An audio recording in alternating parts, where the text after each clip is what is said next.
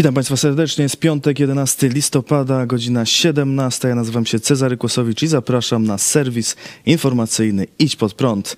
Tak jest, wracamy i codziennie od poniedziałku do piątku o godzinie 17 będziemy. Zapraszam.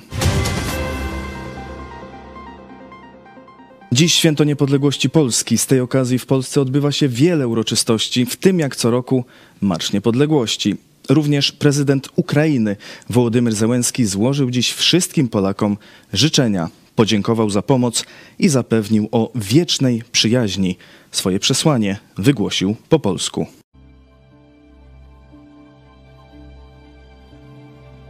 Kochana Polsko, Twoja odzyskana niepodległość ma dziś 104 lata i moje 104 słowa dla Ciebie.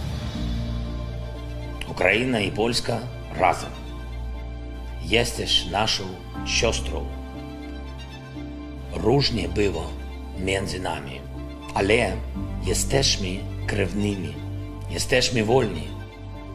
Gdy nasza odzyskana niepodległość miała 30 lat, Polska była obok. Pamiętam nasze wspólne szczęście, radowaliśmy się razem. Kiedy znów spotkaliśmy się ze starym wspólnym wrogiem, Polska obok. Ukraińcy zawsze to będą pamiętali. Będą pamiętać, jak przyjmowali nasze, jak nam pomagają. Wasi ludzie, nasze sojusznicy. Wasz kraj, nasza siostra. Wasza przyjaźń na zawsze. Nasza przyjaźń na zawsze. Nasza miłość na zawsze. Razem będziemy zwycięzcami. Z Dniem Niepodległości Polsko. Z Dniem Niepodległości droga.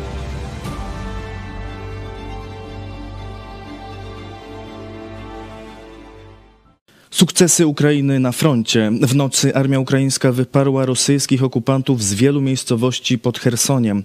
Ukraińcy odbili m.in. Snichurivkę, twierdzę Rosjan po północnej stronie Chersonia i podchodzą już pod miasto.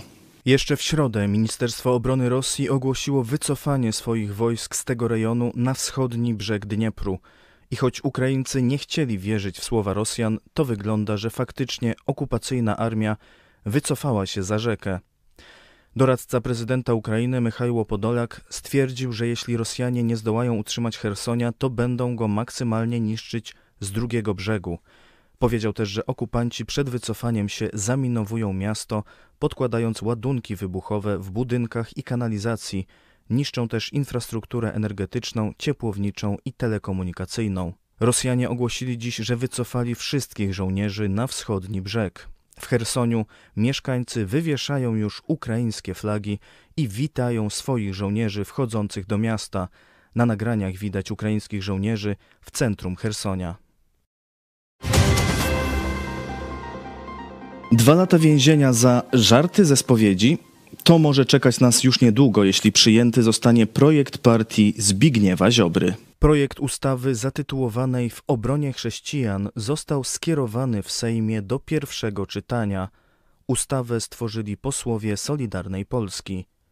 Wiceminister Marcin Warchoł stwierdził, że to ustawa za wolnością. Dobra wiadomość dla wszystkich, komu zależy na wolności, komu zależy na suwerenności i ta ustawa jest to wyrównanie szans. To nie jest ustawa przeciwko komukolwiek, to jest ustawa za, za wolnością, za ochroną praw obywatelskich tych, którzy są w wyjątkowy sposób prześladowani w ostatnich czasach. To są właśnie chrześcijanie. Dyskryminacja, wyszydzanie, obśmiewanie, dewastowanie kościołów, krzyży, przerywanie nabożeństw. Z tym mamy wciąż do czynienia. Czy tak jest naprawdę? Proponowane przepisy mówią m.in., że kto publicznie lży lub wyszydza kościół lub inny związek wyznaniowy, jego dogmaty lub obrzędy, będzie podlegać karze nawet dwóch lat więzienia. Czy dwa lata więzienia za wyszydzanie obrzędów to wyraz wolności? Sięgnąłem do słownika języka polskiego i przeczytałem, co znaczy słowo wyszydzać. Wyszydzać oznacza chcąc komuś dokuczyć, w sposób złośliwy wyrazić swoją negatywną ocenę Tak tej jest. osoby Tak lub tego, co ta osoba zrobiła. No więc proszę Państwa, jeżeli te przepisy zostaną uchwalone, to nie będzie miejsca na złośliwość, jakąkolwiek złośliwość w stosunku do Kościoła lub innego związku wyznaniowego o uregulowanej sytuacji prawnej co do jego dogmatów lub co do jego obrzędów. A kabaret to kabarety też się mają skończyć pod rządami Prawa i Sprawiedliwości i prawa tworzonego przez tą formację. Moim zdaniem sięganie i tworzenie tych przepisów w obronie wolności słowa albo wolności, No. wolności religijnej doprowadzi do odwrotnego, do odwrotnej sytuacji. Bo wolność religijną i zainteresowanie ludzi religią, kościołem, Tak. porządnością tego czy innego kościoła, od tego nie jest prawo karne. Od tego jest postawa księży, postawa pastorów, postawa rabinów. Do te, do, ci ludzie mają dbać o jakość tego kościoła, a nie prawo karne, które będzie chłostało obywateli w zakresie, No. w którym nawet nie będą wiedzieli, co znaczy. Pierwsze czytanie ustawy powinno odbyć się przed 4 stycznia. Wciąż nierozstrzygnięte są wybory do kongresu w Stanach Zjednoczonych. Trwa jeszcze liczenie głosów w kilku stanach, a w Georgii będzie potrzebna druga tura. 8 listopada Amerykanie wybierali 34 ze 100 senatorów oraz cały skład Izby Reprezentantów, a także 36 gubernatorów stanowych. Republikanie mają już pewne 49 miejsc w Senacie. Do zdobycia większości trzeba 51 głosów. O ostatecznym wyniku w Senacie może zadecydować dopiero druga tura wyborów w stanie Georgia. Komentatorzy oceniają, że wyniki wyborów są porażką Donalda Trumpa. Popierani przez niego kandydaci uzyskali słabe wyniki, często przegrywając z demokratami. Wskazują natomiast na bardzo dobry wynik republikańskiego gubernatora Florydy Rona DeSantisa. Największym zwycięzcą wyborów połówkowych był bez wątpienia gubernator Ron DeSantis, którego miażdżące zwycięstwo w stanie Floryda zapierało dech w piersiach. Największy przegrany Donald Trump, którego starannie wybrani, lojalni wobec niego kandydaci w wielu pojedynkach nie byli w stanie pokonać słabych demokratów. Po raz kolejny były prezydent może kosztować republikanów kontrolę nad Senatem, napisała komentatorka Fox News Liz Peek. Francuski katolicki kardynał Jean-Pierre Ricard przyznał, że wykorzystał seksualnie 14-letnią dziewczynkę. To kolejny z wielu hierarchów rzymskiego kościoła, który okazuje się przestępcą seksualnym.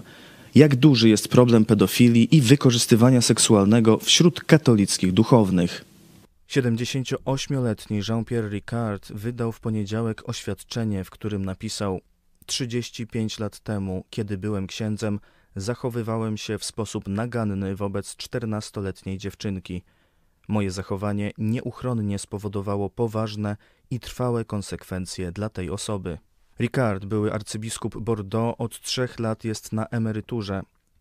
Kiedy dopuścił się molestowania dziecka, był jeszcze zwykłym księdzem w diecezji marsylskiej. Od tamtego czasu zrobił karierę, pnąc się na szczyty hierarchii Kościoła rzymskokatolickiego. Był między innymi przewodniczącym konferencji episkopatu Francji. Jan Paweł II mianował go członkiem Watykańskiej Kongregacji Nauki Wiary, która to zajmuje się między innymi osądzaniem przestępstw przeciw obyczajom. W 2006 roku został kardynałem, co dało mu głos przy wyborze papieża. Pełnił jeszcze wiele innych wysokich funkcji w Watykanie. Papież Franciszek powierzył mu nadzór nad finansami Watykanu, mianując go członkiem Rady Ekonomicznej. Wyznanie kardynała zostało niejako wymuszone przez rodziców jego ofiary. W lutym tego roku kardynał Ricard został wysłany przez papieża, by tymczasowo zarządzać wspólnotami ognisk światła i miłości, po tym jak na jaw wyszły seksualne nadużycia wobec nieletnich podopiecznych tych wspólnot. Wtedy rodzice ofiary kardynała Ricarda napisali list do arcybiskupa Nicei, w którym opisali zdarzenie sprzed 35 lat. Nicejski biskup przekazał informację prokuraturze, która rozpoczęła postępowanie. Kardynał Ricard nie miał odwagi, by publicznie wyznać swoje grzechy. Jego oświadczenie odczytał na konferencji prasowej arcybiskup Eric de Moulin-Beaufort, obecny przewodniczący konferencji biskupów Francji. Przekazał on też, że do tej pory 11 francuskich biskupów zostało oskarżonych o przestępstwa seksualne przed sądami państwowymi i kościelnymi. W zeszłym roku niezależna komisja do spraw nadużyć seksualnych we francuskim kościele katolickim orzekła, że we Francji od 1950 roku duchowni katoliccy wykorzystali seksualnie ponad 215 tysięcy dzieci, w większości chłopców. Po publikacji raportu francuski Kościół katolicki zapowiedział, że wypłaci odszkodowania ofiarom. Zadośćuczynienia mają być sfinansowane ze sprzedaży kościelnych nieruchomości lub pożyczek. Podobny raport ukazał się również w Niemczech na zamówienie tamtejszego episkopatu. Według tego dokumentu w latach 1946-2014 ponad 1600 katolickich duchownych w Niemczech molestowało swoich małoletnich podopiecznych. Często byli oni przenoszeni do innych parafii, tylko jedna trzecia była poddana prawnemu postępowaniu kościelnemu, ale jak podaje Der Spiegel, orzekane sankcje były minimalne lub żadne. Z kolei z raportu opisującego diecezję monachijską wynika, że o pedofilskich czynach swoich podwładnych wiedział kardynał Józef Ratzinger, późniejszy papież Benedykt XVI. W Irlandii zidentyfikowano ponad tysiąc księży i zakonników, którzy molestowali seksualnie co najmniej 30 tysięcy nieletnich. Skąd tak wiele patologii wśród duchownych katolickich, często na szczytach kościelnej hierarchii? Myślę, że to jest związane z bezbożnością tej religii, że tam już nie ma Boga. Są rytuały, są świątynie, jest kasta kapłanów, ale nie ma w tym Boga. Kasta kapłańska, podkreślam, mając po swojej stronie władzę państwową, czyli jakiś sojusz tronu i ołtarza, mając uwielbienie prostych ludzi, ale nie mając związku z Bogiem, się degeneruje. I w czasach Jezusa się zdegenerowała ta kasta kapłańska i Jezus tak ją opisywał.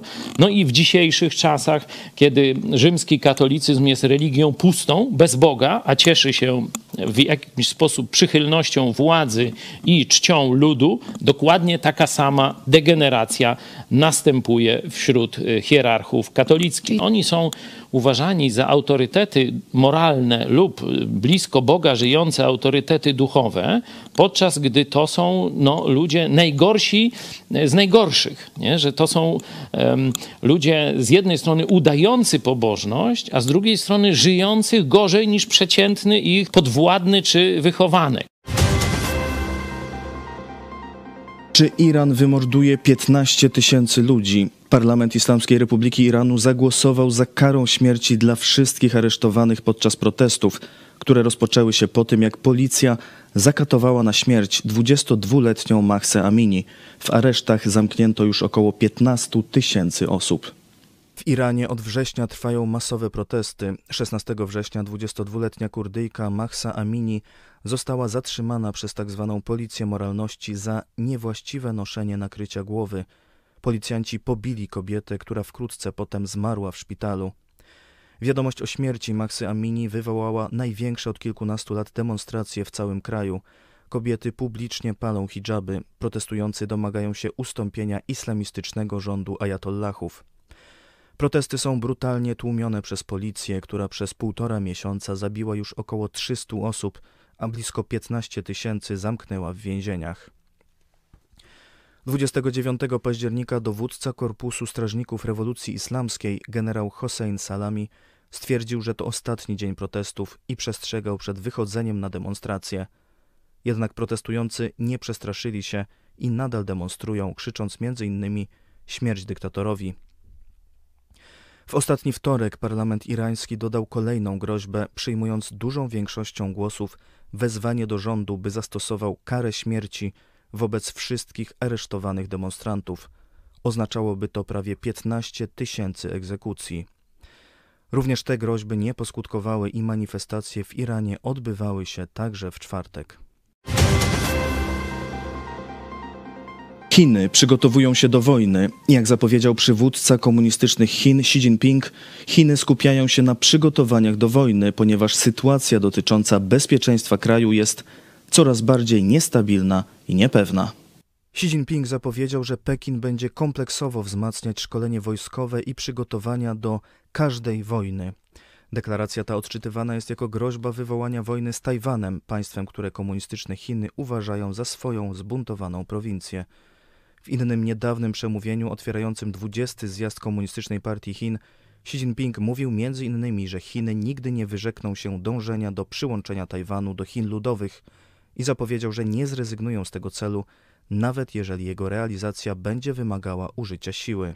Korespondentka telewizji Idź Pod Prąd na Tajwanie, redaktor Hanna Shen uważa, że atak na Tajwan jest realnym zagrożeniem, ale nie nastąpi w najbliższej przyszłości.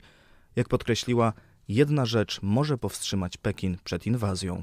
Atak na pewno nie nastąpi teraz. Wydaje mi się, cały czas podkreślam, że bardzo ważna jest Ukraina, to co się wydarzy tam. Jeżeli e, Putin zwycięży, no to to automatycznie popchnie Xi Jinpinga do szybkiego ataku e, na Tajwan. Jedyne, co może w tej chwili naprawdę powstrzymać e, Xi Jinpinga od ataku na, na Tajwan i zaostrzenia tego, tego tej, tej, tej bitwy o rozszerzenie jej na cały, na cały niemalże świat, no to może być, y, y, co może powstrzymać Xi Jinpinga, to przegrana y, Putina na Ukrainie. I to, to jest bardzo ważne, wydaje mi się, miejsce dziś, nie, nie tylko ze względu na nasze bezpieczeństwo, bezpieczeństwo Ukrainy, bezpieczeństwo Zachodu, ale także jeżeli nie chcemy mieć konfliktów, wojny w innym regionie świata, który może być jeszcze większy, no to ta, zwycięstwo Ukrainy jest bardzo potrzebne. Zwłaszcza kiedy widzą naszą słabość, kiedy widzą, że jesteśmy słabi, nieprzygotowani, to na pewno uderzą. Jeżeli na przykład zobaczą, zobaczą, że Ukraino, z Ukrainy na Ukrainie no, nasza pomoc nie była na tyle mocna, jak trzeba było,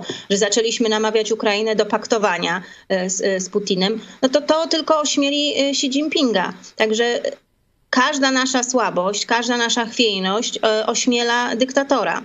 To jest tak. I komu, a to są no, w tym przypadku komuniści, także na pewno ich ośmieli. Dziękuję Państwu za uwagę i zapraszam na kolejne serwisy od poniedziałku do piątku o godzinie 17. Do zobaczenia.